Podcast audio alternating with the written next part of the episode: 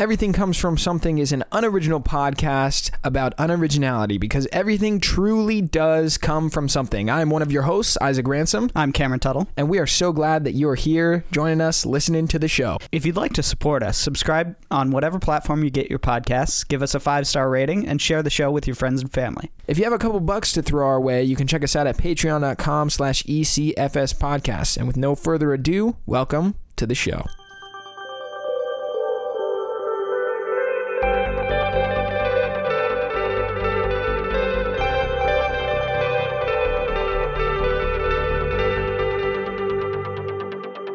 You know, Cameron, I don't think I've ever seen your jaw drop harder than when I was talking to you about the Angry Birds 2 movie and oh, how oh, yeah. it has a high rating on, what was it, Rotten Tomatoes? Yeah, it had like a 72 on Rotten Tomatoes. That shocked you so much. Why? You hate Angry Birds? no, it's just like.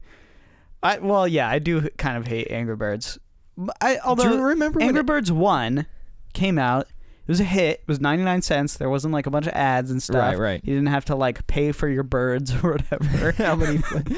99 cents for an extra fling of birds. yeah, exactly. Um, so it, and like it came out, it was interesting. There was some there was some fun, different gameplay elements. Right, you had the big birds, you had the bomb birds, you had the the glass birds and the wood birds. You know, all the that was neat. It was neat. Yeah. Um, but then it j- just got adopted by all the normies, and then they made two movies Do you about remember it. when Angry Birds infested everything that lived and breathed? I mean, like you walked into a Target and there were just plush Angry Birds piled up. Do you know what I'm It was talking about? It was insane. It was insane. It They was like Minions. every it was Minions before Minions. Yes, Minions before Minions. Yeah. I think that's a perfect description. I like the first Angry Birds. I actually really like. There's this game called Bad Piggies. Did you ever play that? Oh, I know what you're talking about, but I never. it did. was a better game for Oh, for in my perspective. I, I just thought it reminded me of the flash games I used to play on Armor games and whatnot. But the whole Oh, concept of Bad. Piggies is that you build a car, and that car has to somehow get through a chorus. Um, and sometimes you could add nitro or like a little thing that blows air to push it.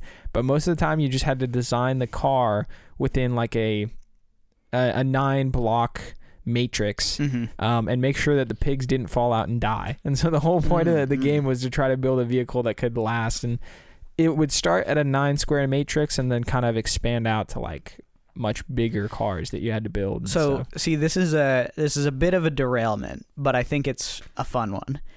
I remember absolutely loving those those like um, web flash game websites, the like MiniClip and addictinggames.com and like those those websites. I don't think kids nowadays even know what that is or have have that same experience because all they're all they're doing is playing Flappy Bird on their phone. You know what I mean? They, or they're they're is Flappy Bird still no, on no, no, the store? Uh, no, I think it was taken off. it was actually. taken off. He was like, "I'm so tired of being rich. My artistic creation has been ruined by the mainstream. Oh yeah, It's what- ruined my life. Oh gosh. Anyway. no one remembers your name, dude. But- that's the truth. but here's the thing: is he's rich, okay, Just- and he spent way less time than the people who made um, Fat Cat. You know what I mean? What's Fat Cat? It was on uh, miniclip.com. Oh, is that the same idea? Yeah, it's a. It was a. It was a. Uh, it wasn't a twin stick shooter, but it was like no, no, no. It wasn't. It wasn't the same idea. But it was a game, and it was the art style was super cool. It was you played as like a ship, and you would like you would you know Yeah. you'd float around or whatever. It was awesome. It was so much fun. There were and I remember there was this game called um, Motherload. Do you know Motherload? no. I'll tell you the the flash games I played on. Well, okay. So here's the thing. Motherload, you played as a as a miner on Mars, Uh-huh. right? But it was like a miner robot. Um, and so you would drill down, and you would have to manage your f- fuel and your um, your, your something else, and then you would you would pick up um, like m- different metals, and then you would go back and sell them It and upgrade sounds your. familiar. I played a game that was like you were a UFO that ate a bunch of horses and cows and people, and you just keep sucking up and abducting things. That was fun. I don't remember what that was called.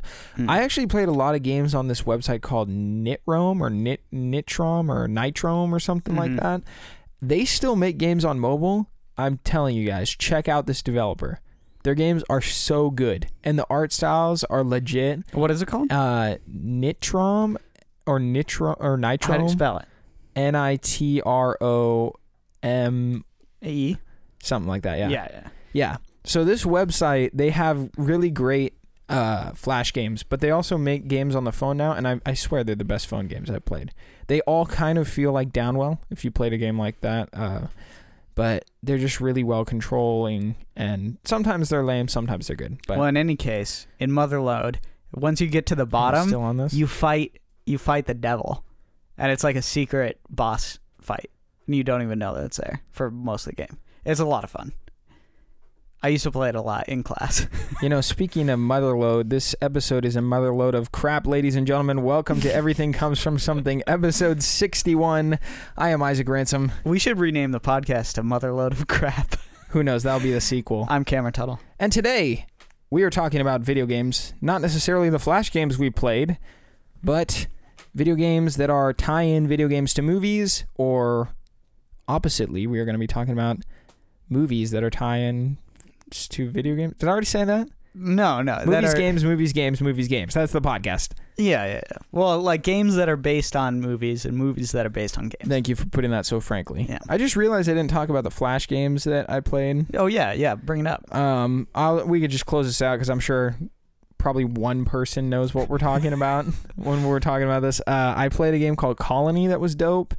Um, there was a game called oh, it's not Age of Empires. It's like it's this game where it was oh my gosh, what was it called? You would like upgrade to the next generation of warfare. Do you know what I'm talking about? No, I have no idea. Oh, I man, I wish I could remember. okay, the name of these are the two that that I played Raze a lot. blew my. Oh, Raze was so much fun. Yeah. Oh, I played that. Yeah, a lot. All of Raze was just Um, 2D Halo. Yeah, basically. Um, I played Line Rider. Loved Line I don't know Rider. that one. Really? Is the one Oh. where you're sled and you you draw the? I played one that was like you. Drew, I think so. Could you change your vehicles? Uh, I don't remember. There was one where you could draw your own maps. Is that what it is? Uh, no. Okay, but well, it- but yeah, sort of. It was like it was like you would. It looked like this. no, kind of. I don't know. In I don't any know if case. that's the one. Um, and then I would play. I would play Buddy, like kick the Buddy. Oh yeah, yeah, yeah, yeah. That was I a dumb game, Yeah, but it was fun. I remember. Oh, and Pocket God. That was a phone game actually. Oh, Yeah. Pocket God.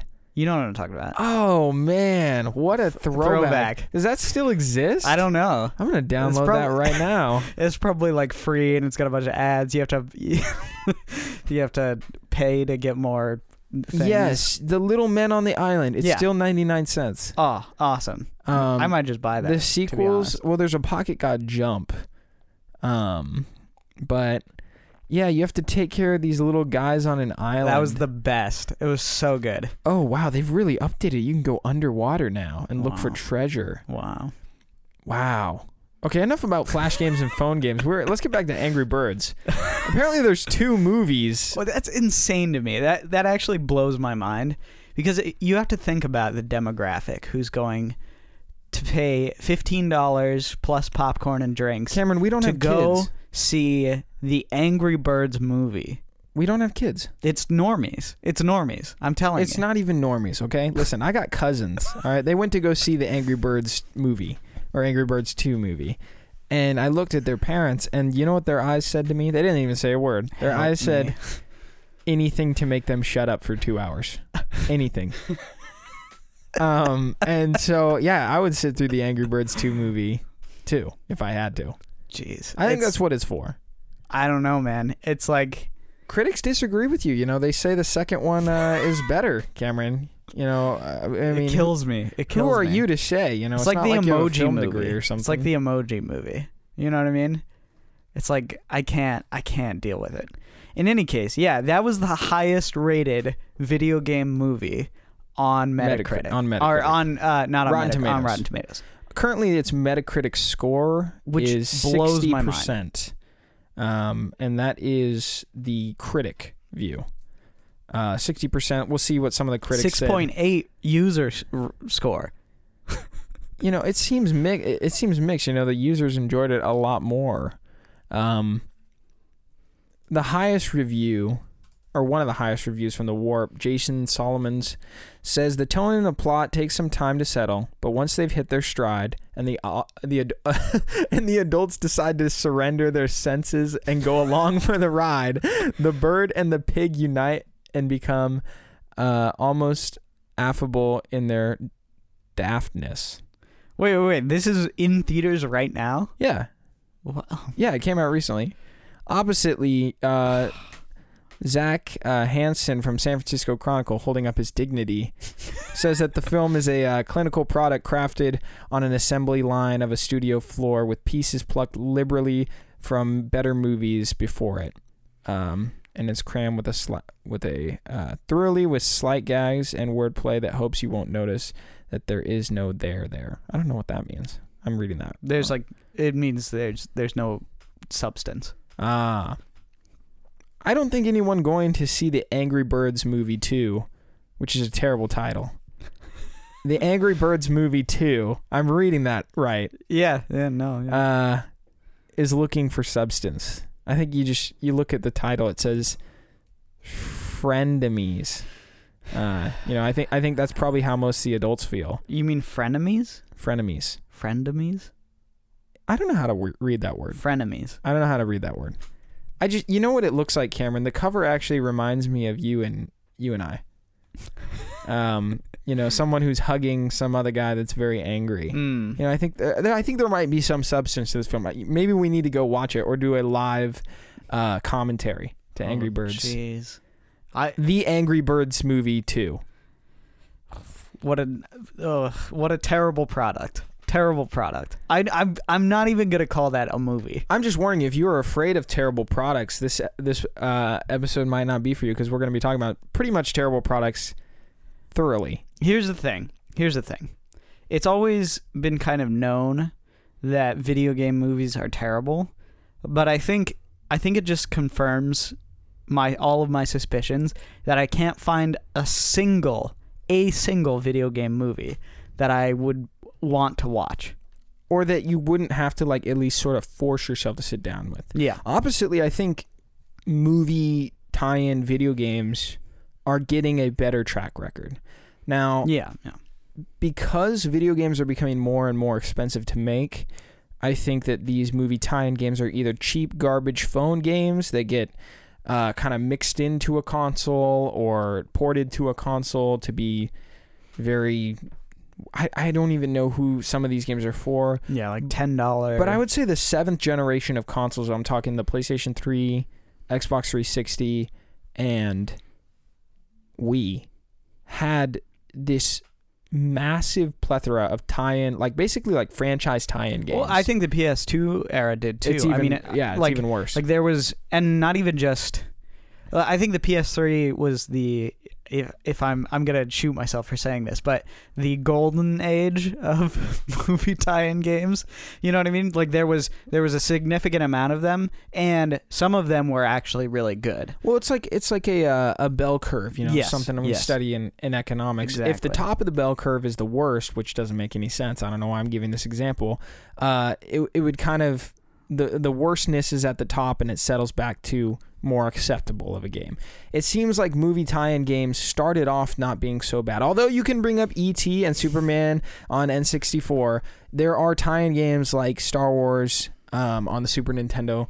Those 2D side-scroller sprite games can transition better um, from a film adaptation because they really don't have anything to do with the movie. Yeah. Um, they're just kind of They're just pla- platformers. platformers, Yeah. fun platformers. I, I saw a lot on the list.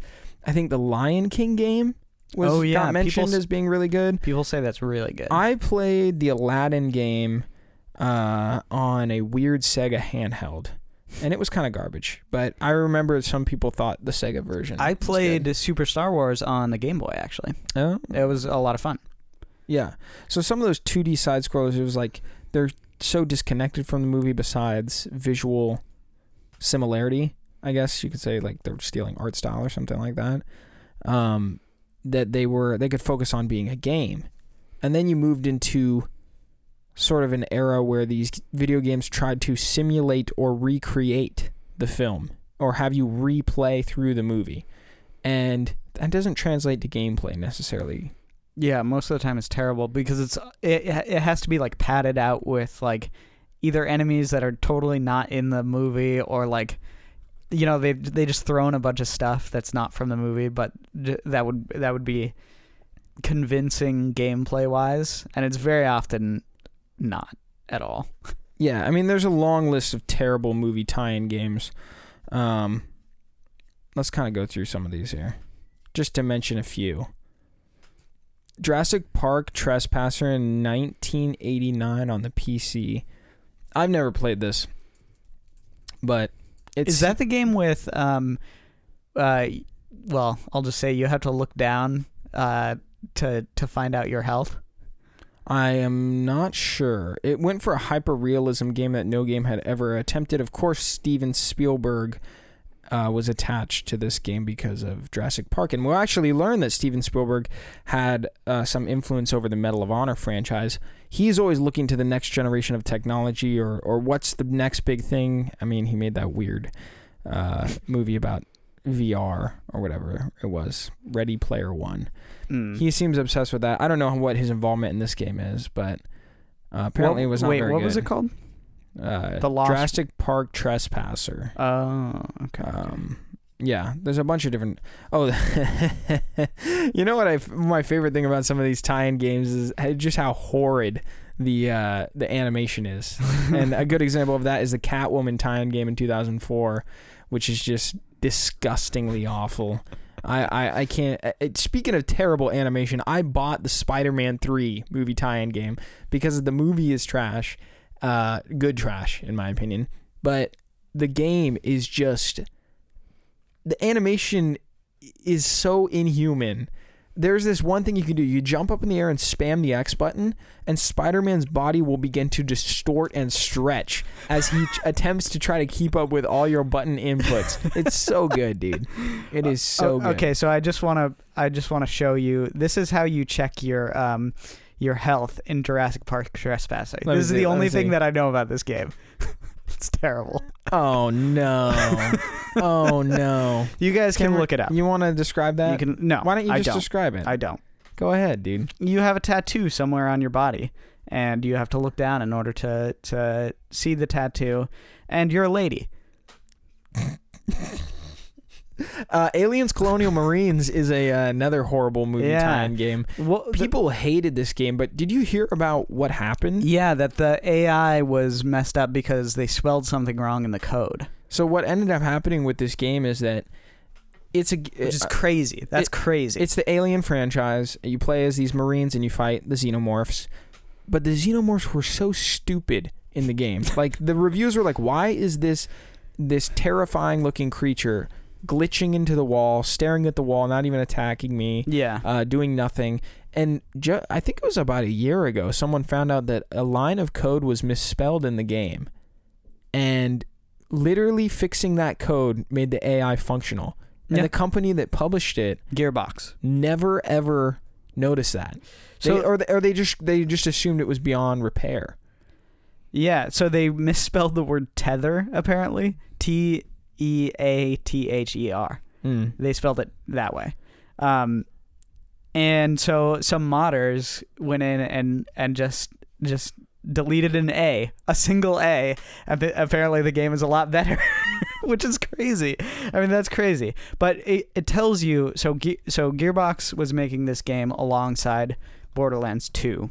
And the problem was, I watched a whole a, a little video about this game actually, uh, which was really interesting.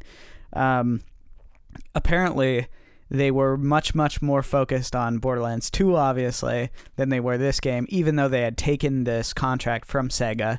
They had obligations that they needed to to fulfill. And so they basically um, they put like four guys on Aliens Colonial Marines uh, while the rest of the team was working on Borderlands 2 and then near the end of Borderlands 2 for the last like 6 months those four guys were just working on Borderlands 2 and so Sega actually sued them um, for for um, Butchering. No, they they sued. Well, yes, but they sued them for like contract breach of contract. Oh. um, because they weren't making their game. And uh, yeah, apparently the dev- the development cycle was just like utterly a disaster.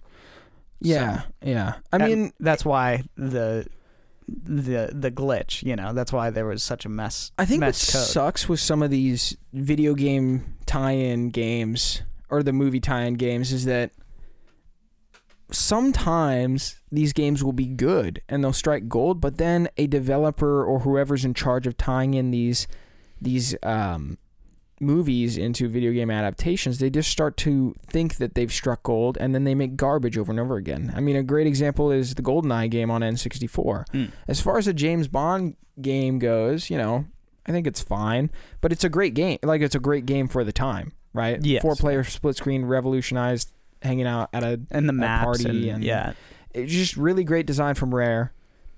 But the the 007 franchise has just plummeted in game design afterwards. You know, a lot of people like Nightfire. Some people will mention there's another one. Oh man, I cannot remember what it is called. Uh is it Nightfire?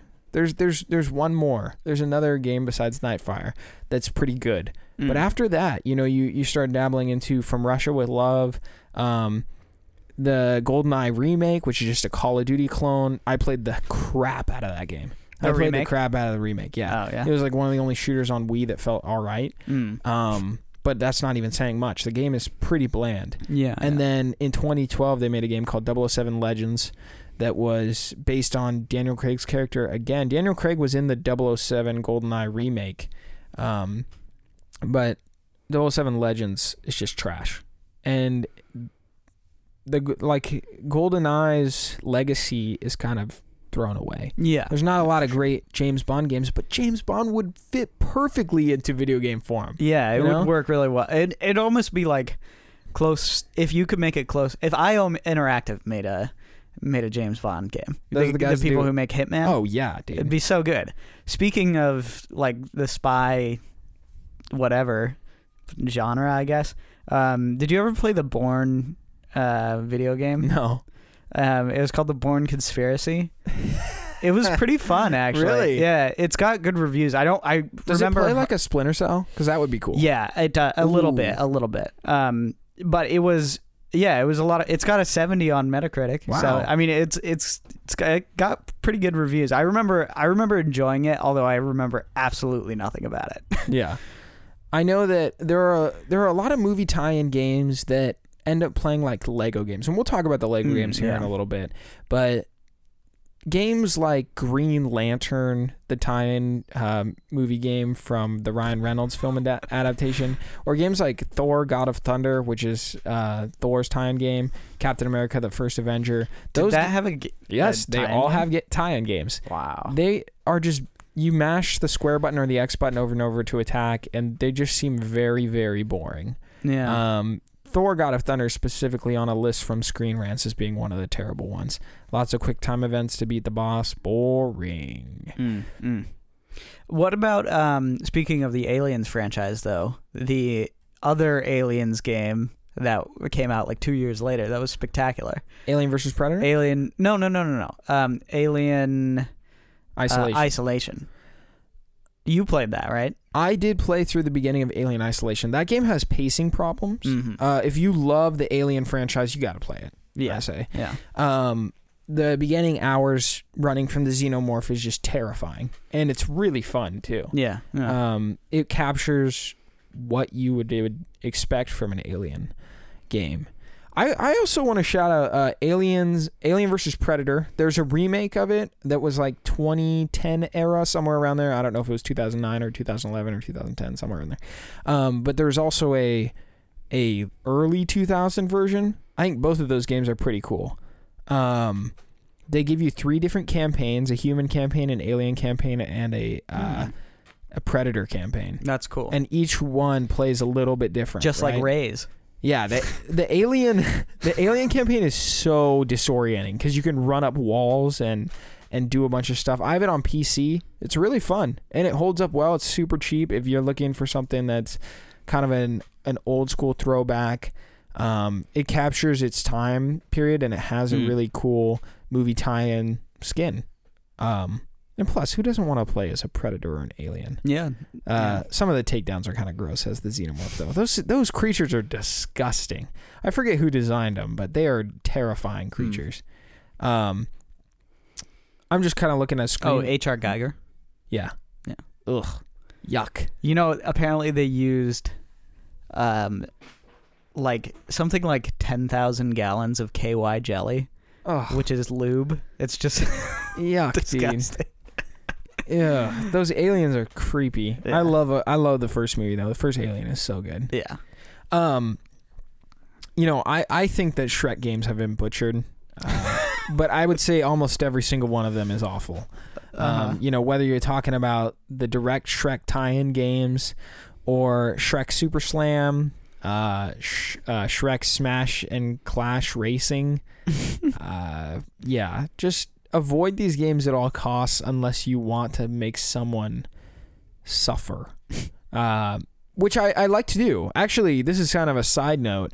Cameron knows when I have him over at my house, I, I kind of force him to play different video games. I do this with most of my friends for my own enjoyment. yeah. Every now um, and then.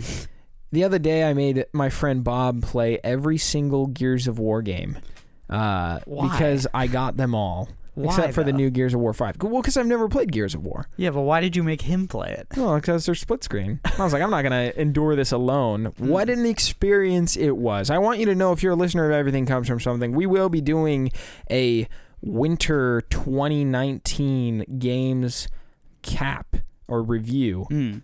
Um, That Just- means we have to play games. we do. We do have to play games. Uh, we're planning to play a, a large chunk of them. I know I'm going to play Modern Warfare. I want to play Gears 5. I want to play Control. I don't know if I'll ever get there. Cameron's playing Borderlands 3 right now. Yep. We're going to give you a kind of a rundown of our favorite games that have come out recently. But know this Cameron and I are poor.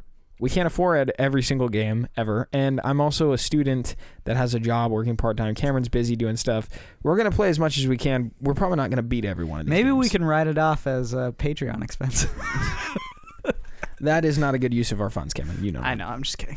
Um, well, yeah. So, so I don't know. I uh, just- I feel like the video games that are are tie-ins from movies are much better than the other way around. Yeah. Like we can find a lot of good to really good games that are that are you know movie tie-ins. We're going to talk about good ones. Um, let me just close off with the worst one, which is the Street Fighter movie game, which uses. Is that the worst?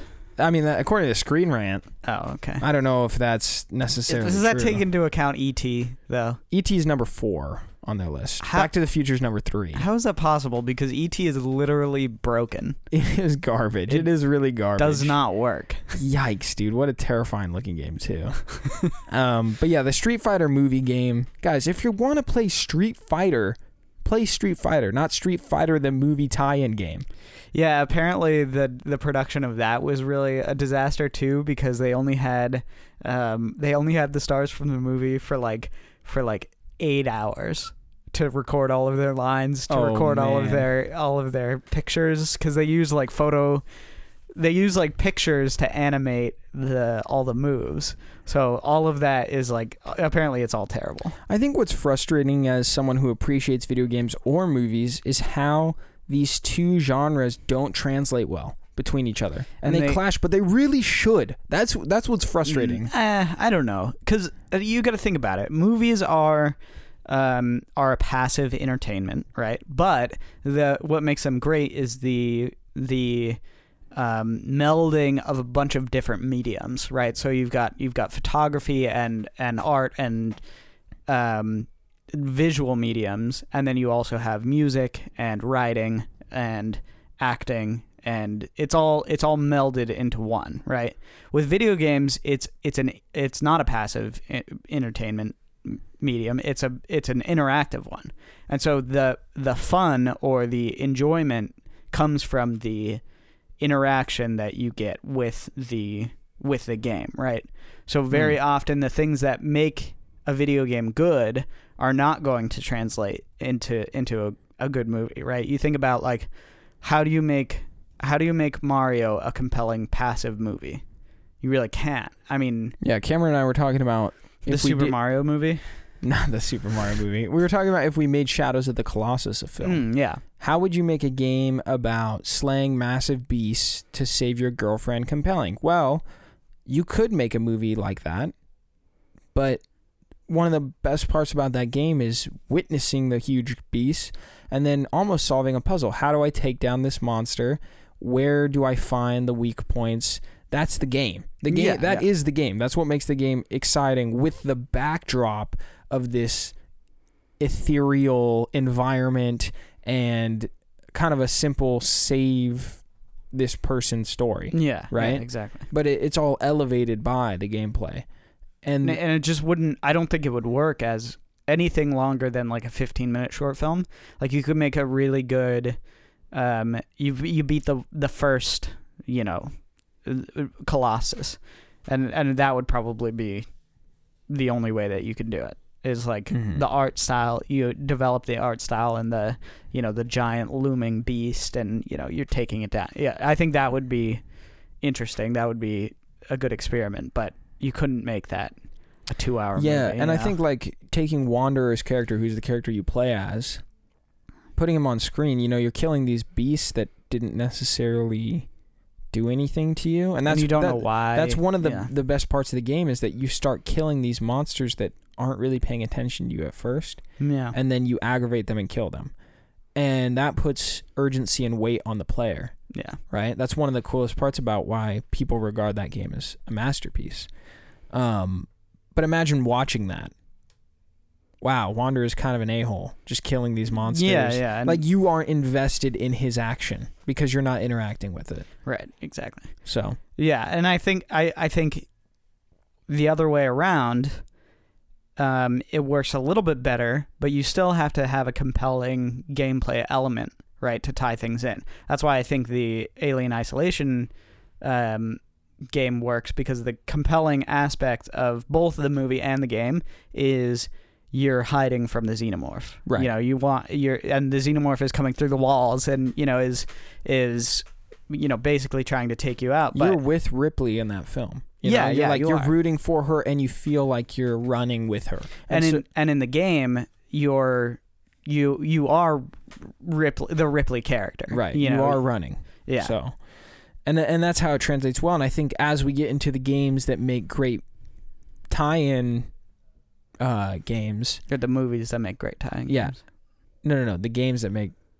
Wait, how am I saying this? You know what I'm saying, right? No, the I video no games. As we get into the video games that are good, that are movie tie-in Oh yes, games, yes, yes. you'll see that relation, right? I mean, one that people talk about is Treyarch. Treyarch developed Spider-Man 2. Mm, Now, if you, if you know Treyarch, they make Call of Duty games, but they also uh, were burdened with the license of of Spider-Man when Activision had control of that license, and they made a Spider-Man game that isn't by any means it doesn't hold up super well today, but what was captivating about that game is how the player could feel like Spider-Man swinging mm. um, with his webs, right? And you had control of that. And in the movies, if you watch Spider Man, if you like Spider Man, when he swings around on a web, you're like, whoa, like this is so cool. You're like, I wish I, I could do wish that." I could Yeah. do that, Yeah. right?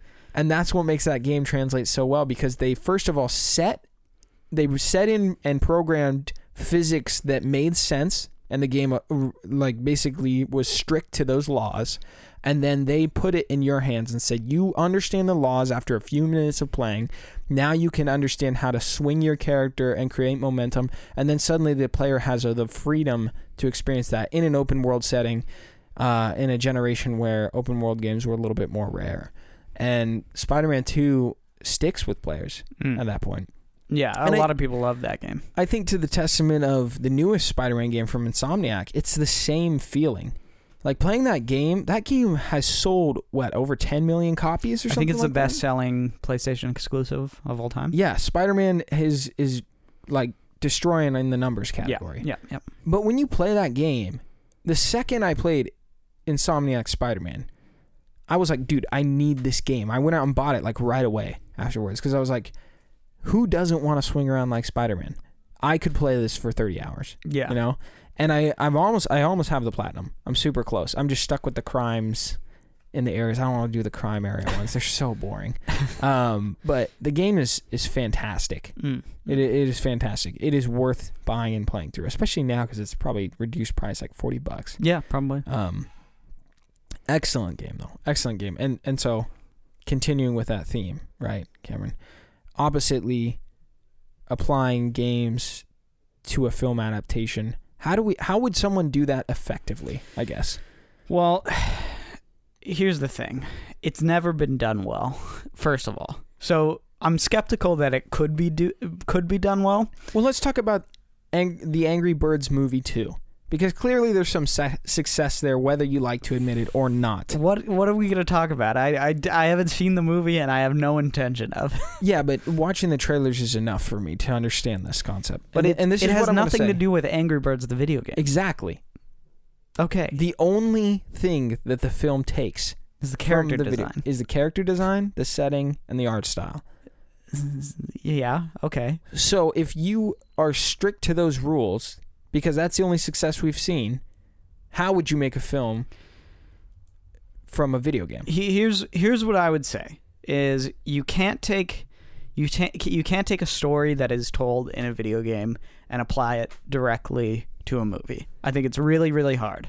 Um, they're they're gonna make the Uncharted movie maybe. Sony Um, yeah, is still planning. I, I don't think it's switch like four directors or something like I'm that. kind of skeptical that it's ever going to come out, but if Tom they- Holland if is it does, cast. yeah, no.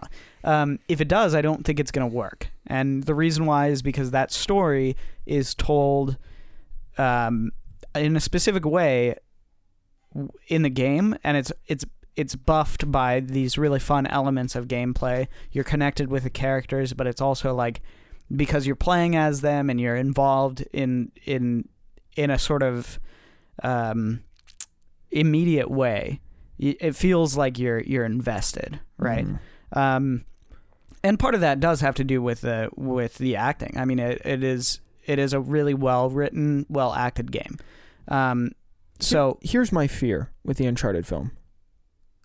Uncharted really relies on the over the top set piece for the gamer to experience. The, the Yeah. gamer and and I know someone's gonna hate me for making this comparison, but the set pieces rival a Fast and Furious set piece. yeah, yeah, But you get to interact with that. You Yeah, get and to it's- you get to feel like you're participating in it. and it's intense and it's fun and there's like, I mean, you, you remember the the plane crash sequence in Oh, in it's the so third. good. It's, like so good. it's incredible. It's incredible. But I it just I don't think it would translate as well. I mean, maybe it could. My, it could, yeah, my but, fear is that if those set pieces have to translate to film, we are going to get a Fast and Furious movie. but that might be fine. I mean, it it, it like I'm thinking about something like uh, um, Mission Impossible Fallout, which has huge set pieces that are really fun, that are you know held together well by the by the action and by the the fight choreography and you know by a lot of things I, but it's it's it's just a fun ride Yeah. the whole way through. And you could do that with the Uncharted movie. do you, think could. that's where video game movies could succeed? Because I mean, I watched John Wick three. Mhm. I had never seen any of the John Wick movies. That would be a good video game. Think about that. I know, but what I was also thinking when I was watching it was like, this is a video game movie. yeah, yeah, it is a lot of ways. just a crazy action scene. Yeah. Right. Yeah, yeah. It's so enjoyable. Like when I watched it, the audience was like reacting so positively to the the ride. Right. Mhm, It's just mhm. a roller coaster. Um, do you think video games could succeed in that category, and where what kind of games would do well? That? I Yeah, mean, we've talked about Uncharted, yeah. but like, what's another game that you think could fit in that? Well, I took things a little bit differently, but I think GTA would probably be the one that that I could see the most um, translating on both a story level and a um, and an action set piece level. I think it could be it could be interesting if you if you took some of the bank heist elements, you took some of the the really interesting, unique character designs and writing, and you know you you took that um, you know deprecating British humor, and I, I think it could work. I, think it could I'm work. skeptical of that because Grand Theft Auto steals from film. Like it is Yeah, it does. film already. Well, so does Uncharted. it's a good point. Yeah, it they basically take movies and adapt them to video games and stamp the Grand Theft Auto title on it. I mean, literally, there's a scene in uh, Grand Theft Auto Five where Michael goes to someone's stilt house in L.A., attaches a hook from a truck and pulls down the stilt house. That is straight out of Lethal Weapon 2. Like it is literally the same scene. Yeah. And uh, let's be real, Michael is pretty much Mel Gibson in in in the game. Like he's psycho Mel Gibson. yeah. Right. So like that kind of stuff. I'm. I would be curious. I would be more curious in a story heavy Grand Theft Auto. Mhm. And we were talking about like almost an HBO series. yeah, that would um, be cool. I think that's where that sort of thing would succeed. As film lovers, though, Cameron, I know you'd probably not want to just see action roller coaster movies. No. Not that there's, there's anything wrong with that, but it's like, can video game movies be more than that? So so what I'm most interested in video game adaptations is compelling worlds that are already built up in in the, you know in these video games that could be brought to the to the screen and tell a compelling story right? And that that doesn't have anything to do with the stories that are told in video games but use the same sort of world use the same thematic elements and bring it to some somewhere that that it hasn't gone before in in video games right? So and to me actually what what is most easily translatable and could be really awesome and kind of sort of has also already been done um, is Dead Space. I think Dead Space could be a really, really compelling um, sci-fi horror movie um, because the world and the art style and the character of of Isaac, who's you know the engineer who has to basically use his tools to to fight off you know this alien invasion in his ship. Um, like I think that's really cool. I think it could be a really well done movie, and it was. It, they made two animated. I don't think they were movies. They were like short films. Um, they made like two animated ones um, that I heard were were pretty good. Um, another movie that or another movie that you can make in the um, in the world of uh, of a video game would be BioShock. But you really couldn't do the the Andrew Ryan story. You know what I mean? You really couldn't do the BioShock 1. We've brought up BioShock before. Let's let's talk about BioShock a little bit because each game is a little bit different. I know one and two are directly linked. Yeah. What does BioShock do for those of the people that haven't played it? Like, how how would you describe that? Because I was very confused by it at first, but I think what's interesting about it is it almost takes an Orwellian approach to storytelling Yeah. Yeah. right? Um, how would you define what a Bioshock setting does each game? Um, well, a lot of it has to do with with dissecting a hypothetical ideology, right? So, like, a lot of it has to do with um, taking apart a a, a hyper realized version of like a libertarian society, for example, for the first one, um, and p- putting it underwater, putting it in an isolated, enclosed environment, and then um, exploring what might happen that would utterly destroy the the the society that's built.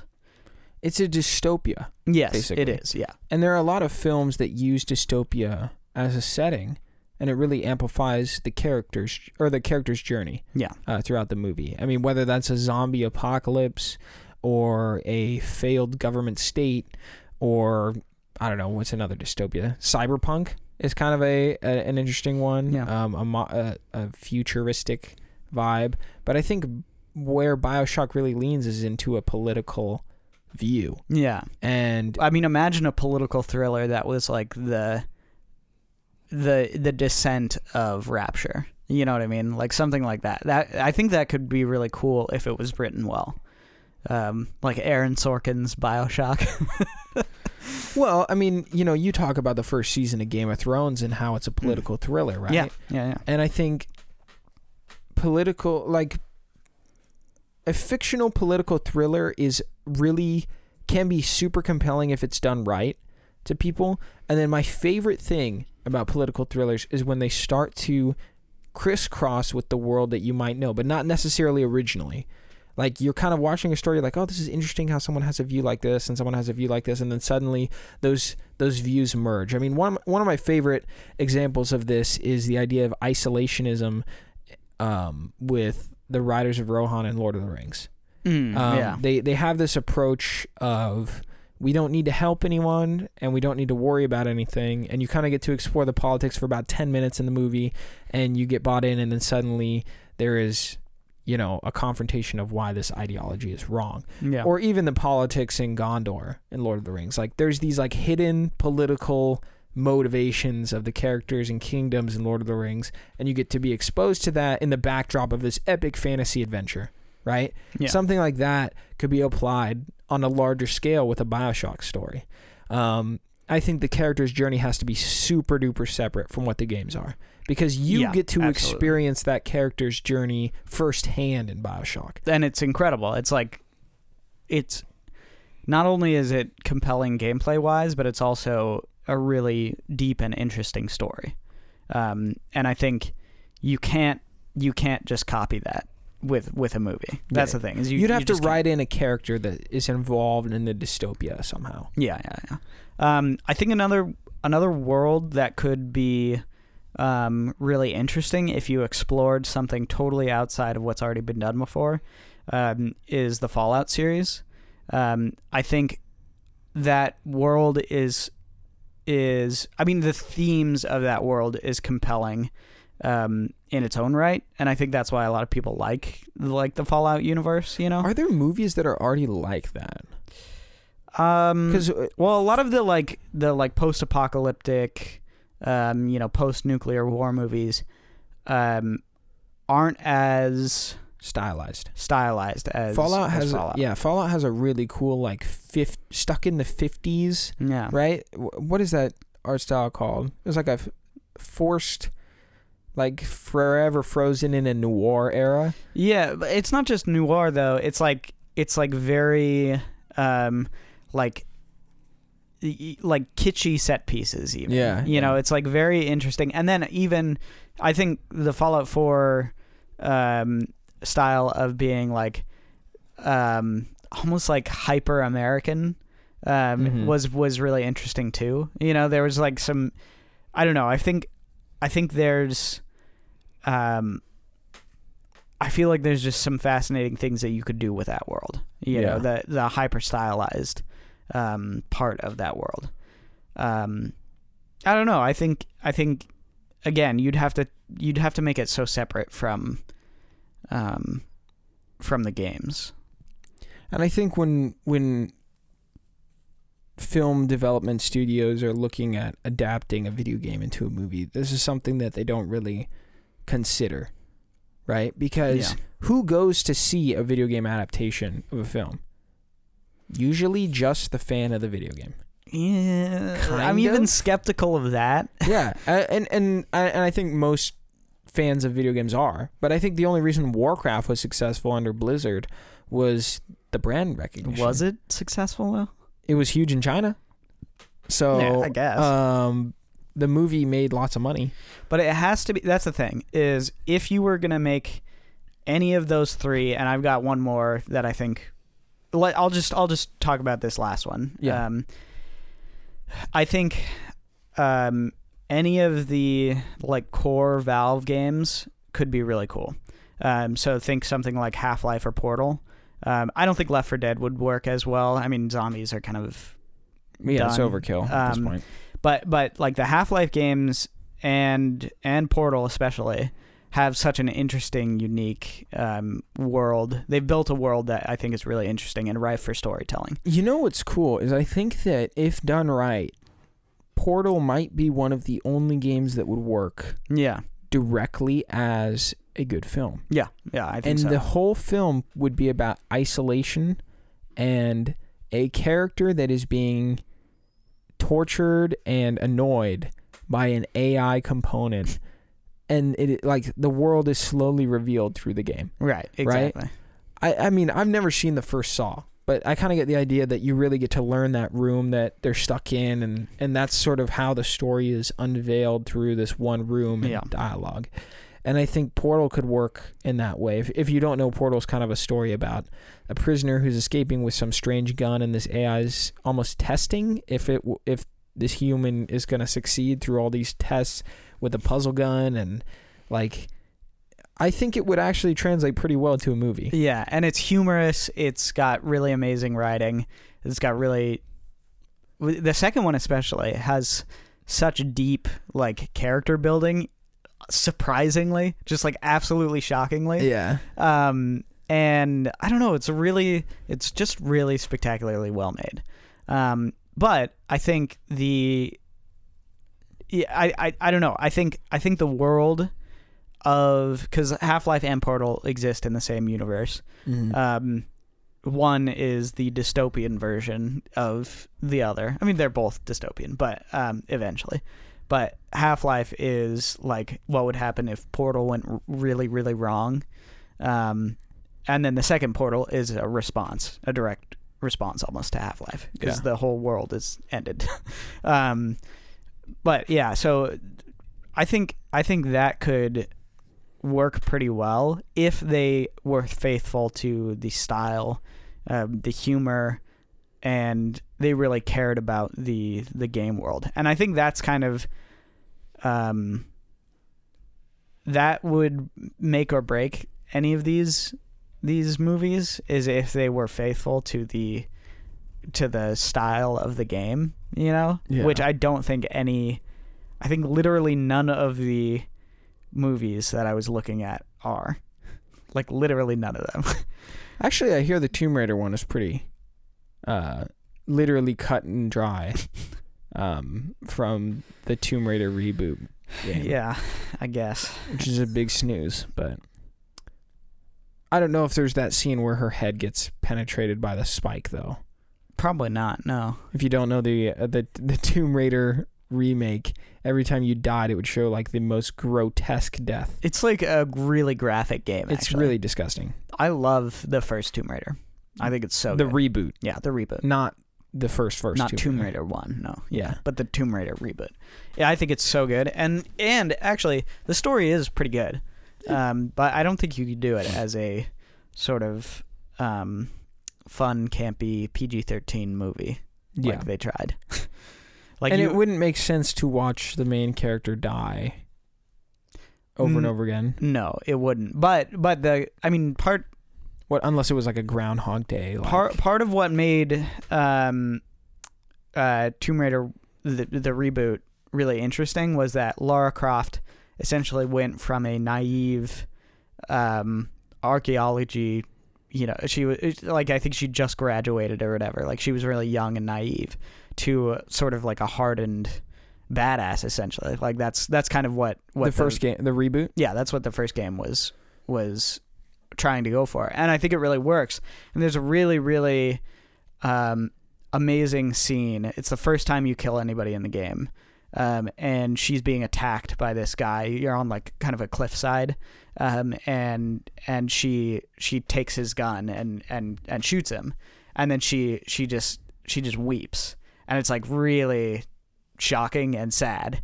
And then you murder everybody else in the game. So, you know, No more tears after the first time. yeah. Just a cold blooded killer.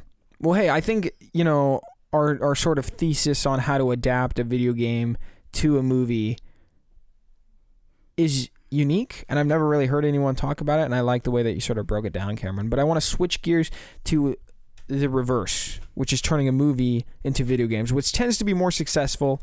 Um, and actually, we have a lot more success. We wanted to point out a few for you. This is just a small list of games that Cameron and I were discussing. We talked about Spider Man 2.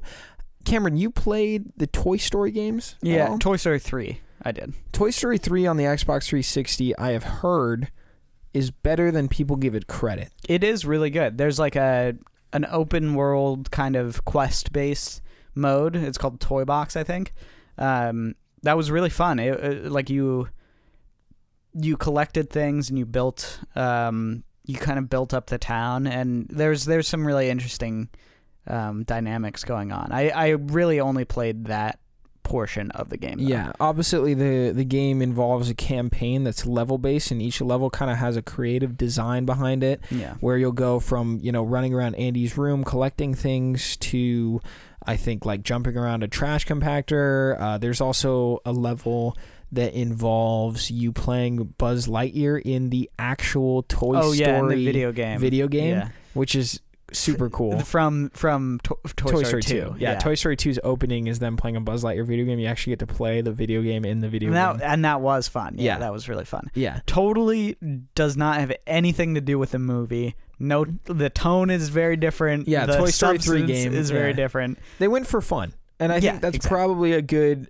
thing to go for. I actually played the Toy Story 1 game on Nintendo 64. Have I ever beaten the first level? No, probably not. No. Who has actually beaten levels in, in Nintendo 64? But I did really enjoy the game. Have you ever beat Mario 64? That is a hard game. Like impossibly hard.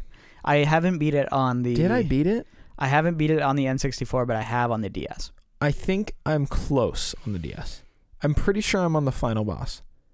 Yeah, it's really hard. But it's like you whenever I get there, I can't beat him and then I'll end up just being like, "Ah, go play Tick Tock Clock again. I need to get one more and one more star and then I fall off and die." Yeah. But uh, yeah, Toy Story on the N64 is a collectathon. I Yeah. want to go play that. Yeah. It's inter- yeah, I want to go play it. It's fun. I, the one thing I will say about Toy Story games is that at least I've never played it. I don't know if there's a Toy Story 2 game, but Toy Story 1 and Toy Story 3 have a level in Andy's room, and it's like really fun to be able to jump around in Andy's room because they recreate Andy's room. And Yeah. that's just a fun thing. You know, it's like I saw it in the movie, now I get to mess with it in the game. Um, sticking with the Pixar theme, there is actually a Cars game that Cameron and I have both played. Uh, Cars and Cars 2. Cars 2 is more racing heavy, but Cars 1, this this game is basically like hardcore Mario Kart. It is wild, and it's it's open world too. The first like- one, the first one, the first one is yeah. It's it's an open world cars game. You could like literally crash into any of the citizens, and they like fly away, and they're like ah. There's no die. citizens in Cars. No, the the, other car the cars. other cars. Yeah. Yeah. those are the citizens. Ah, Um, you know, I remember you you you could run into Luigi, and he'd like he'd like he'd like make Italian noises. nice. Um, you could drive around. You could go down. Do you to think anyone's gonna listen to this podcast and think, "Man, I got to get my hands on on Cars, Cars, the 1, video game? Cars the video game?" Just No, because but it's Isaac better and th- Cameron hey. told me to. It's better than the movie. Whoa, Yeah, it is. calm down there. It is. It's better than the movie. It's okay. I don't like Cars. Who cares about Cars? In any case, The only thing I remember about Cars is when Lightning McQueen, Kachow Kachow, is sitting in his trailer sleeping, and the street racers oh no, come alongside the, the, the big rig. And every time I drive on 101 towards LA at night, that's what I'm thinking about. So that's so true. But yeah, definitely. let's talk about some more good video games that are tie-ins from films. X-Men Origins Wolverine. Let's talk about a flip flop here. The movie X-Men Origins Wolverine is trash, absolute garbage. But the game, if you're looking for a Devil May Cry hack and slash that is bloodier than the movie, it is rated M, and this game is visceral. Mm. Like Wolverine just goes ham on the enemies. You get to mash buttons. You get to do crazy killer combos. You get to fly through a helicopter cockpit as Wolverine. Um, yeah, I would say if you're looking for a hack and slash, I don't know if this one's on backwards compatibility for Xbox One, but if it is, and you're looking for some Wolverine action, not a bad pick. Mm, mm. Another tie-in game that works. Apparently, it's pretty short according to the IGN review. Only six hours is Peter Jackson's King Kong game. I have not played very much of it. I had it on GameCube. Interesting concept. For the time, it was uh, graphically impressive. You played as the film crew on the island, killing lots of weird enemy enemies and you know the island's creepy and weird in that peter jackson movie completely over the top you have shotguns spears uh, lots of big spiders and things like film that crew. yeah that's the that's the movie have you seen king kong cameron no, no. Really? No. So I've watched the Peter original. Jackson's King Kong. Doesn't matter. The oh, origi- I've seen the original one. Yeah. the original King Kong and Peter Jackson's. The story is a film crew goes to film a movie on a creepy island. I know, but story. you're but you're you're taking out a bunch of stuff as a shot with the shotguns and stuff as a film crew. I've never had a shotgun on set. I don't know. I that's just for the sake of gameplay. yeah, I guess so. I mean, you get spears eventually from the natives, and then you get to play as King Kong too. Punch some dinosaurs. I have not. I don't really remember this game too much. I just know that people Mm. regard it as Mm. good. I don't know if it holds up at all. Mm. Speaking of games that don't hold up at all, GoldenEye on N64. Do you go back and play it for respect? Yes, amen. Do you go back to actually play it? Lord, no. You do not. I, Yeah, I, that- I will recommend that you do not play this game. It's hard. It's hard going back to that um that control style. It's like impossible. I would I would put it as Dunkey put it on YouTube. He said that if you get to go play GoldenEye with mouse and keyboard through a mod on PC, the game is incredible.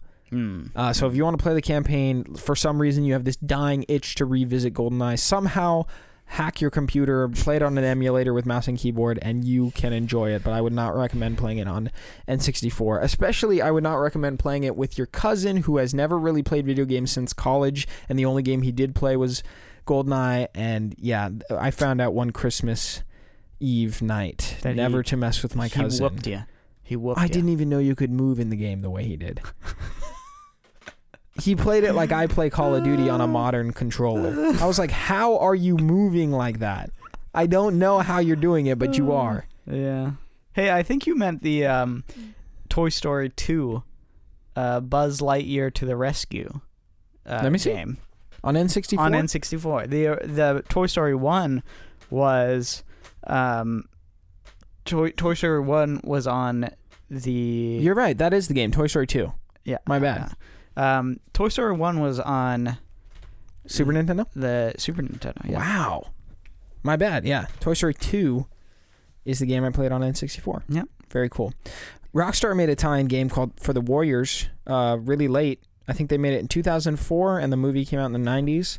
Um, just to beat 'em up. I don't know anything about it. I'm just shouting it out. Same goes for Chronicles of Riddick. Vin Diesel likes video games. Oh yeah, he's got a huge World of Warcraft tattoo. And so he also made sure his movie tie-in games were good. Shout out to him, I guess. I don't know if he actually had any sort of influence with that. Um, but in a similar era, the Matrix video games came out. They are a Max Payne riff rip off, but if you can play them, I don't know how you would play them. Uh, I saw Funhaus do a gameplay video of some of the old Matrix games. They look so goofy fun. I don't think they hold up well at all Mm. but uh, they they look like a good time. Um, I would say that I had fun with Iron Man on on uh, Xbox 360, but then again, I only played the demo, and I know that game does not have good reviews. But it's like, I on, who doesn't want to game. fly? Who doesn't I played it on Wii and it was terrible.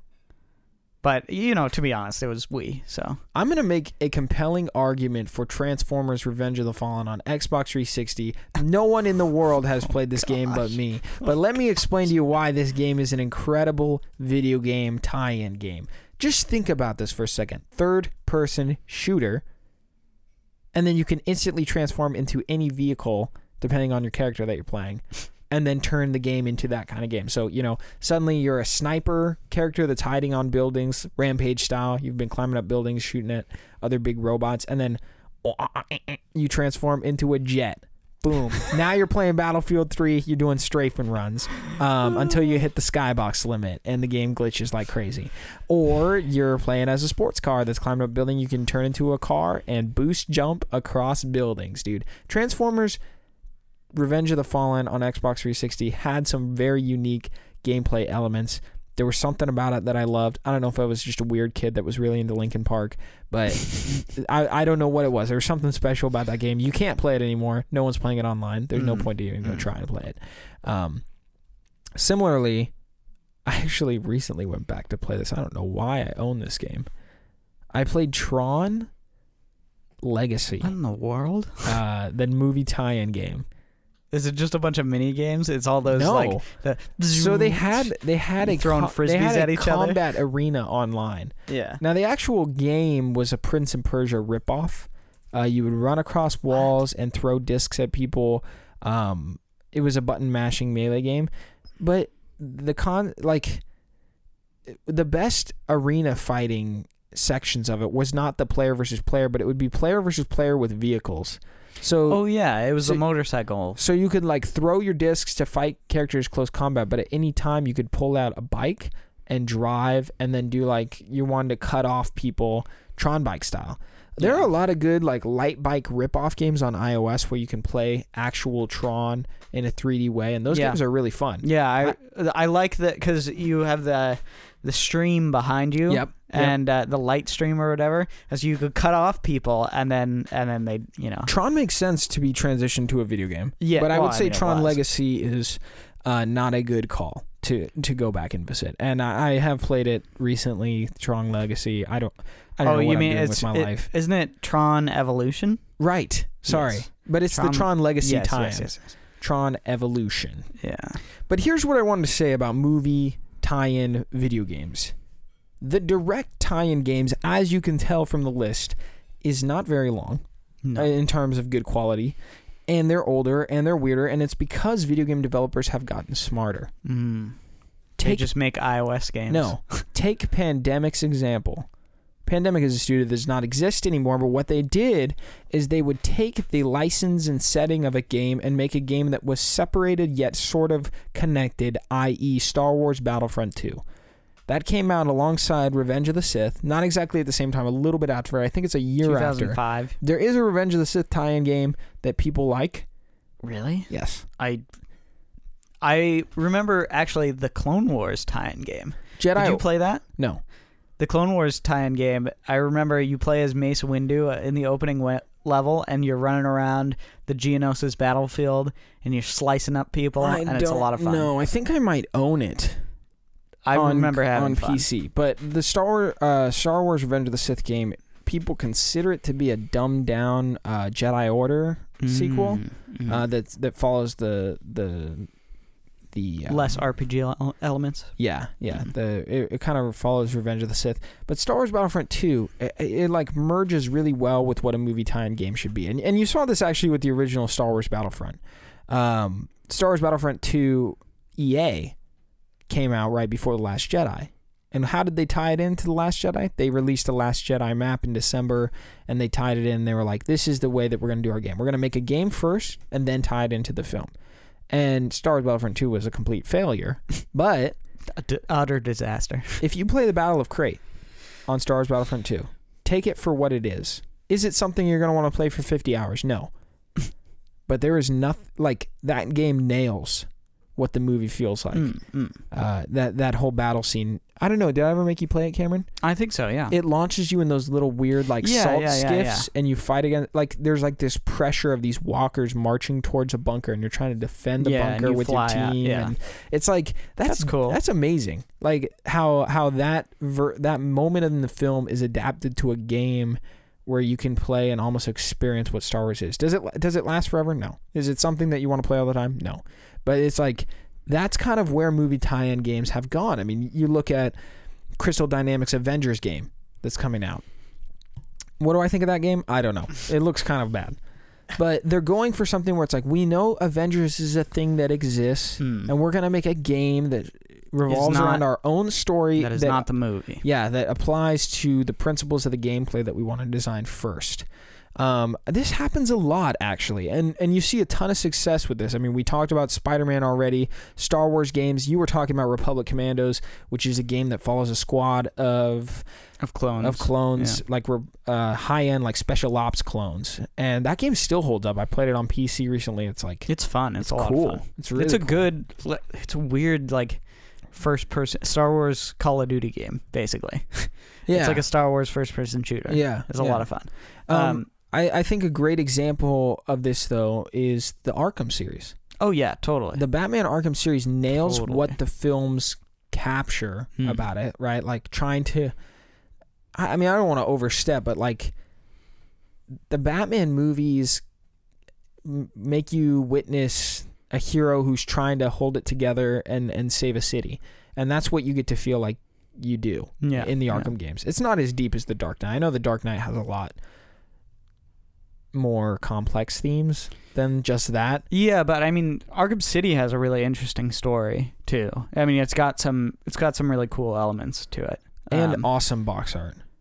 oh yeah, I love Arkham City's box art. oh so good. It's like all white. yeah, except for the bat symbol, right? It's like the bat symbol's gray or something. No, no, no. It's all white with Batman uh, like brushing his nose and there's blood, red Oh, blood yes, coming yes, out of yes, it. It's like basically one crazy night where you have to try to lock down Arkham City, and it's just that game's awesome, dude. That Oh, that's totally- the that's the game of the year. that's the version I had. I had the game of the year Yeah, version. yeah. What's the actual box art? um kind of the same but dumber. Black and white. Yeah, Oh, it still looks great. it does. It yeah. still looks great. but that that is The blood. That's sick. Yeah. yeah, the blood coming out of his nose, dude. Um. Those Batman games are so good.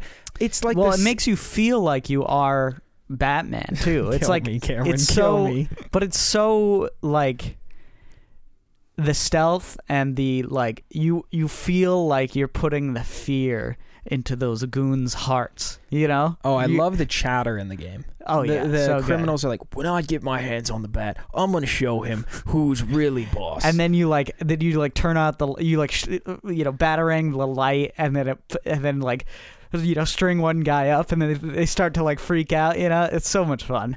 It's such a good game. yeah, the, yeah, the, I want to. I really want. Actually, I think I'm gonna get Games Pass tonight and probably get Batman. Do it. I gotta, it. I gotta play that game again. Um, but this, this, this pattern has formed with game developers where they start to take license from films and adapt them into basically their own version of the game. Cameron asked me the same question that I asked him before we started recording, which is I asked Cameron, what video games would you turn into a movie and how would you do it? And the question replies to video games, what movies would I turn into a video game? And how would I do it? And as I thought about this list, I started thinking about movies like Blade Runner. And I was like, Blade Runner would be an awesome video game. Oh, wait. CD Projekt Red is releasing Cyberpunk 2077. Yeah. That is Blade Runner. Sort of. I mean, it's it it sort of is, but It's sort of Blade Runner. But it, it gets close to what it is. And, and, and I think if a game was like Blade Runner, it would be basically Cyberpunk 2077. yeah, yeah. maybe more of a detective focus on on what that game could be and it's not completely relying on what it, it's not strict to what blade runner's art style is but it's like oh there there it's like there are adaptation adaptations of film in video game form that like aren't necessarily clear but they definitely are like you think about the movie rocky right like rocky ooh a punching game would be oh wait there's a game called Punch Out already, Mm, mm. and it's an over stylized cartoon gameplay focused boxing game. You think about a uh, a movie like Drive, and it's got a it's got a game already. Hotline Miami. yeah, well, I mean, the Hotline Miami developers put the drive jacket in the first level. Yeah, and well, I mean, it's if only that game had like a racing mode. You know what I mean, where you had to like go, you know. Drive doesn't even have that much driving in it, though. Yeah, but it's got the that part in the beginning where you you, Yeah, yeah. you hide from the cops. You think about heist movies, right? Like you take Heat or Baby Driver, mm. and you're like, wait, there's already movies or video games that capture the feeling of these movies. You look at Grand Theft Auto 5 really embraces the heist, um, Hollywood heist kind of movie, or Mm. or Payday is a good franchise that kind of captures the heist thing. Um, movies like Star Trek, where you're like, man, diplomatic action space adventure.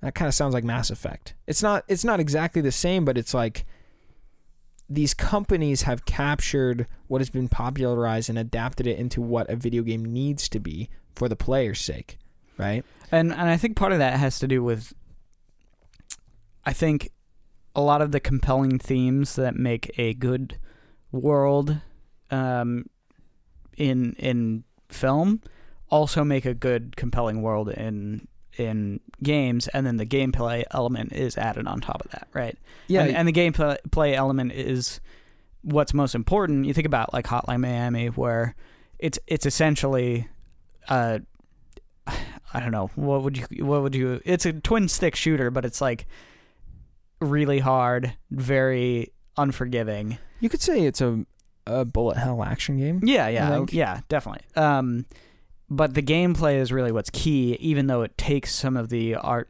artistic notes from from Drive. You know, it takes it from these like um, really interesting, um, like synth '80s kind of vibes. You know, Yeah, yeah. Yeah, and and I think that this pattern is just repeated over and over again. I mean, you want an Indiana Jones game, Uncharted's probably the closest you're to get. Oppositely, if we adapted Uncharted into a film, you would be just called an Indiana Jones clone, right? And that's something that you and I were talking about Yeah. before we started. Um, another one is like you want a game that's based on the movie The Godfather. Is there a Godfather game? Probably. I think there but is. there is a mafia game. It's pretty close. Grand Theft Auto 3 tries to capture mob vibes and mob ties in New York City.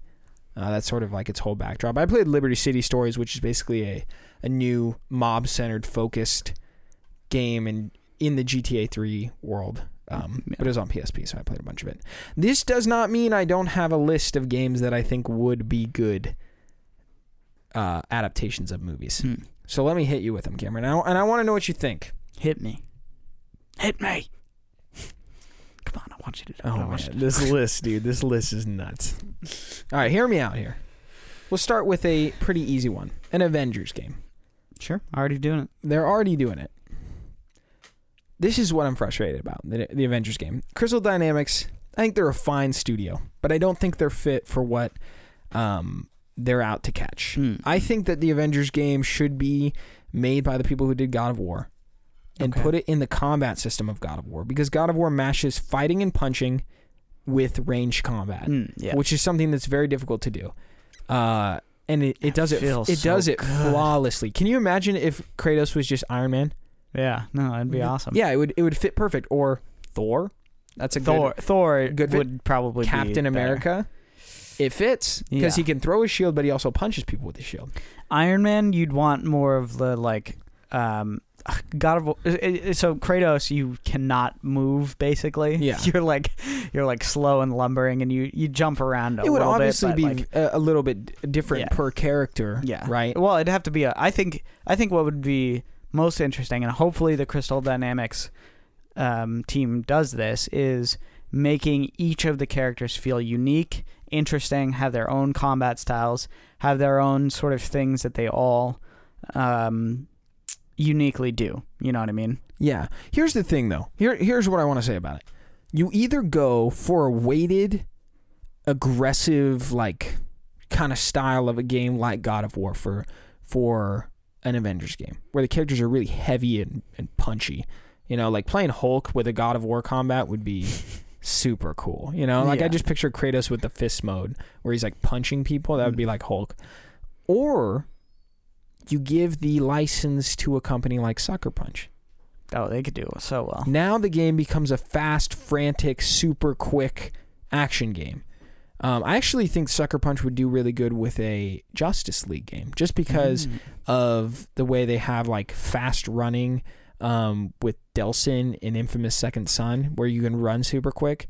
That'd be super cool for the Flash. I've just never seen um, that company do anything with actual flight. They've only do, done gliding. Mhm. Um, but I think the way Cole flies in the first two infamous games. Well, and the um, the smoke stuff in in Second Son, Oh, that's right. you know, And the angel gliding. Yeah, you know. yeah. So I think they would do a really great job doing a superhero. I do think. do- Don't you think um, the the guys who do um, Arkham City are gonna make a Justice League game though? I hope. I hope. I really. I gotta We'll play see. Arkham City. I, I, don't really, know. They've I- been they've been pretty quiet on what they're doing. I think it would make sense to make Superman is game. just tough. You gotta kill Really tough. Superman at the beginning of the game. That's like literally the only way I see them doing it. or make Superman the villain. Make Superman die at the beginning, and then have you play him at the end, Yeah, maybe. and then have him get shanked with Kryptonite right at the end battle, so Batman has to win. you're like everyone just wants to play Batman. Let's be real. Yeah, of course, of course. Um, okay, so that's my Avengers game pitch. Just I think it should be a different developer besides uh, Crystal Dynamic. That's Sounds good. that's my opinion about it.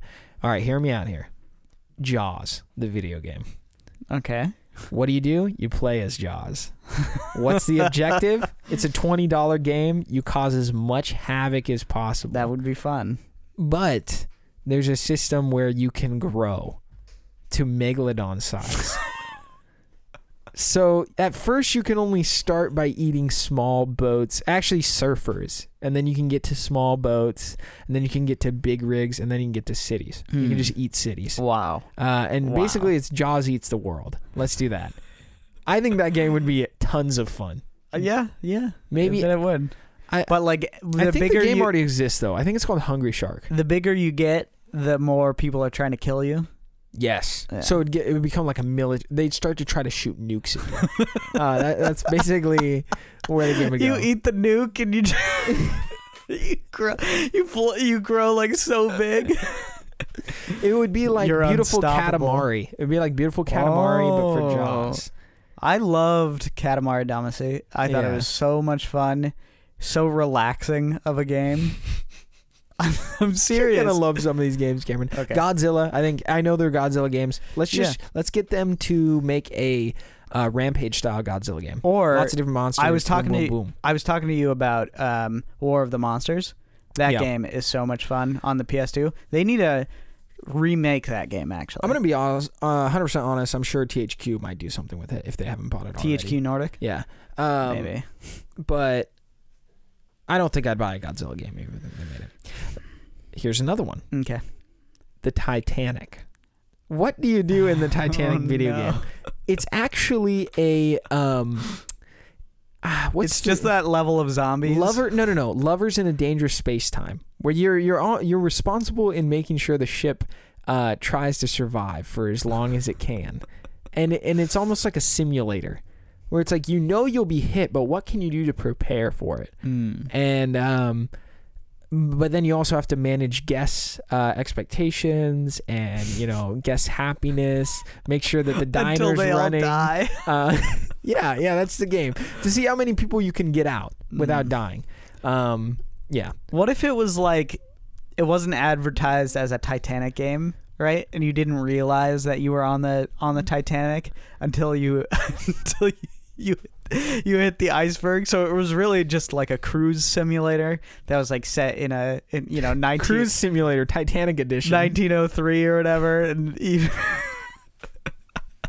and then you you Just abruptly after 20 minutes of gameplay. no no no it's like iceberg inbound. You will now die. Try No, to get as many. people imagine this imagine this you spend like you spend like 50 hours in the game right you're, Yeah. you're like you're like oh man my cruise is running so well all of my employees are happy all of my customers are happy and then you hit an iceberg and, And all there's these di- nothing you could do all these dialogue options come up. What do we do, Captain? And you're given everyone options. dies Uh, lower the boats. Uh, get me my whiskey. Uh, you know, you have to go down with a ship it's like a character choice. It's a Telltale series where Oh, you're like, man. can I choose to stay or go? I have to choose one of the two. okay that's terrible Okay, that was a great idea. Thank you. Um, here's another one. Back to the Future. Hear me out. If you've played Titanfall 2, there's a mechanic in the Mm. game where you can switch between worlds. Mm. You switch between um, the future and the past Yeah. just with the click of a button. There's like a thing he holds in his hand and he goes, but like the worlds begin to interact with each other.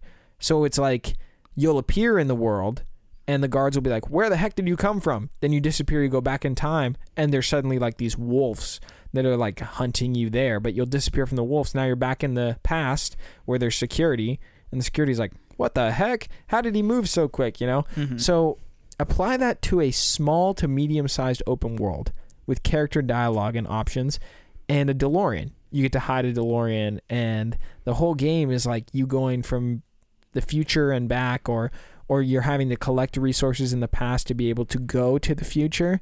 Um, and then when you're in the future you can always go back, but if you go back then you have to find materials again Mm. and there are different materials that power your car and I think it I think it could be a really interesting game. Yeah, but you you couldn't be able to like switch all the time, like Not like all the time. But I think it would be cool if you burned down a building in the past and went to the future Mm, that it was like rebuilt or something like, like, that. interact. Yeah, Yeah. That, that would be cool. I think That it would be really surprise players and I think it'd be something interesting. definitely. All right, I'm Okay. on board. We are at an hour 23. I want to finish up Let's my last few. I know. I got to finish my last. Oh my gosh, it's already 2 o'clock. I'm dead today. All right. I think Die Hard would make a great Splinter Cell Mm. kind of like rip off game. Um, defend a tower or defend something, whatever. You're, you're barefoot. You got to find shoes. Quest jumper. There's not much to say about Die Hard. I think it'd be fun. Inception. Mm. Dream dream heists. Dream heists.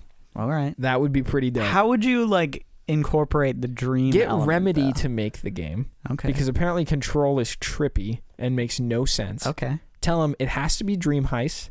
That's all you have to do. Everything else can be whatever you want. Hmm. I'm sure Remedy's going to smoke a bunch of weed and they will come up with some ridiculous Do a bunch of cocaine. game. Yeah, uh, this ridiculous, crazy, trippy like game, and and just make it a third person shooter or something Mm, like that. mm. Put in some stealth mechanics, and uh, yeah, it'd be really awesome. I Hmm. think. Here's my final one, and as a huge nerd, I must fight for this one to be a real thing because I think it would be the most streamed game ever. Make a Lord of the Rings game with permadeath Mm. open world uh RPG system kind of game similar to Breath of the Wild where you have an objective Mount Doom the game starts you know what you're supposed to do objective Mount Doom your whole party is level 1 you're Mm. leaving uh Rivertown or whatever it is called uh Why wouldn't you be leaving the Shire? Oh like that would be fun if you start from the Shire you just never went to the Elf Village got no one else Well, you could not go to the the elf village, but you could. But if it was like such a huge open world, how would you do that though? Because it it had it would have to be huge.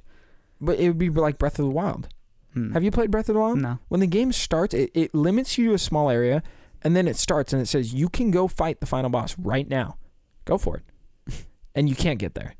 I mean, speedrunners do it. They can, they, and that's probably the most fun thing to watch is watching someone with a stick and a broken shield try to rush the final boss right at the beginning of the game. You could beat the game in an hour if you know what you're doing. Mm, mm. Um, but instead, what most people do is okay. Well, there's these four points of interest before you go to the final boss. When you go to those four points of interest, you get health, and and that's how you power up your character to be ready Right, to right, fight the final boss.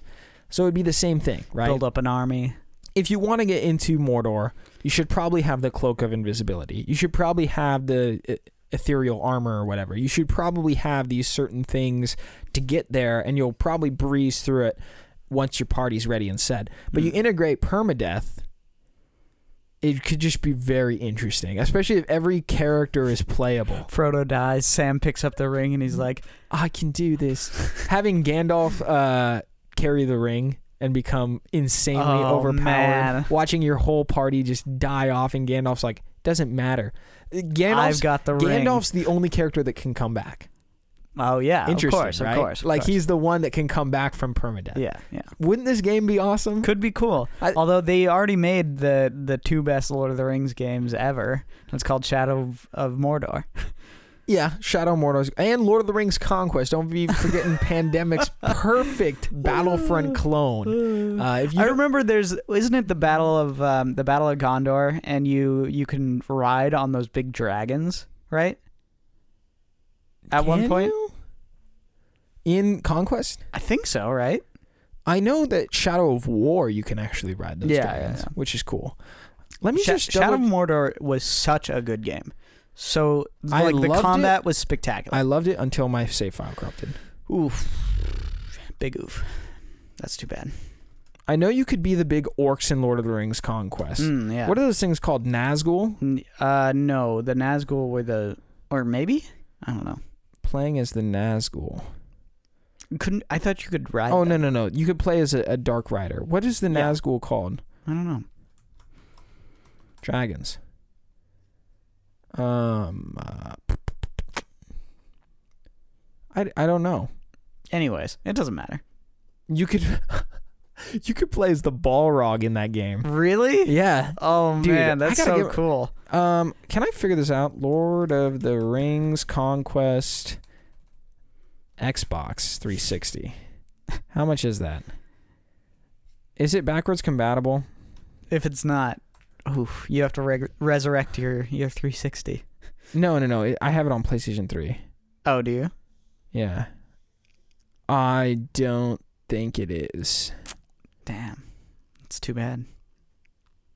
Oh, the servers have been shut down. Oh, It's okay. Oh. They got instant action in those in that game, so you, you don't you don't need to. Oh yeah, Could the, you- the you could- Hobbit video game. You remember that, Cameron? no. I remember David Allman used to make me play that on a PC. Couldn't you play, or you could play as like, um, the, the like Sauron's army, right? Oh yeah, Yeah. yeah. The game is just Star Wars Battlefront with the Lord of the Rings. skin. Galactic conquest. It's so good. Mm. They just said conquest. Wow. Defeat the enemies of Sauron and blah blah blah blah blah. Capture the command post. It's the same game, dude. It's Yeah, the yeah, same game. It's just with way more broken mechanics for sure. there was like the warrior had a throwing axe, and you could throw hit people with the throwing axe, axe, and they would go flying. They would go flying off cliffs. You could use it as a like a tool to knock people off the ledge. It was so good. It's wild. The game is is really really stupid. Check it out. I'll I'll hook it up next time you come over. Okay, Yeah, let's do it. we'll play it. I think that wraps it up for everything comes from something. We hope you've liked our conversation about video game movies and and movie video game. Here's the thing. Things. Here's the thing. Don't make video game movies. Let's stop. Just stop making video. and if you're gonna make a video game movie, you have to do it with a distance from the movie. Yeah, Don't just copy from the video game. movie. You gotta make a game ways. first. You gotta make a game first, or you gotta make a movie first. And this is where executive studios do not know how to do things. just stop, just stop doing it. Stop making video game movies. That's all I'll say. You can make vi- movie video games. That's fine. What's your favorite camera? If you had to recommend to someone to, obviously you don't want to talk about movies that are, are from video games, but what's Mhm. your favorite video game that's from a movie? Probably? Battlefront 2. Does that count? I would Do you have a direct tie-in? Yeah, I'd say Battlefront 2 is probably my favorite too. If if that's how it, goes, it's definitely the one I put the most time into. Yeah. As far as direct tie-in goes, check out the Incredibles game on GameCube. Oh, No, I'm just kidding. Don't check that out. Do not play that game. In any case, let's, let's We've, we've played a let's lot of hit it. junk. Let's wrap it up. Everything Comes From Something is currently 100% fan funded by listeners like you. And we wanted to shout out our executive producers, Darren O'Neill and Eric and Ariel Walk. Thank you guys for supporting the show at the highest level. If you want to support Everything Comes From Something, check out our Patreon at patreon.com slash ECFS podcast, where you can give a couple bucks our way and get access to our exclusive monthly podcast that is released at the end of the month on the platform through an RSS feed. If you don't have a few dollars, Again, tell a friend, tell some family about the podcast. That is how a show like this grows, and you can give us a rating on iTunes. We appreciate you guys so much, and we will see you next week.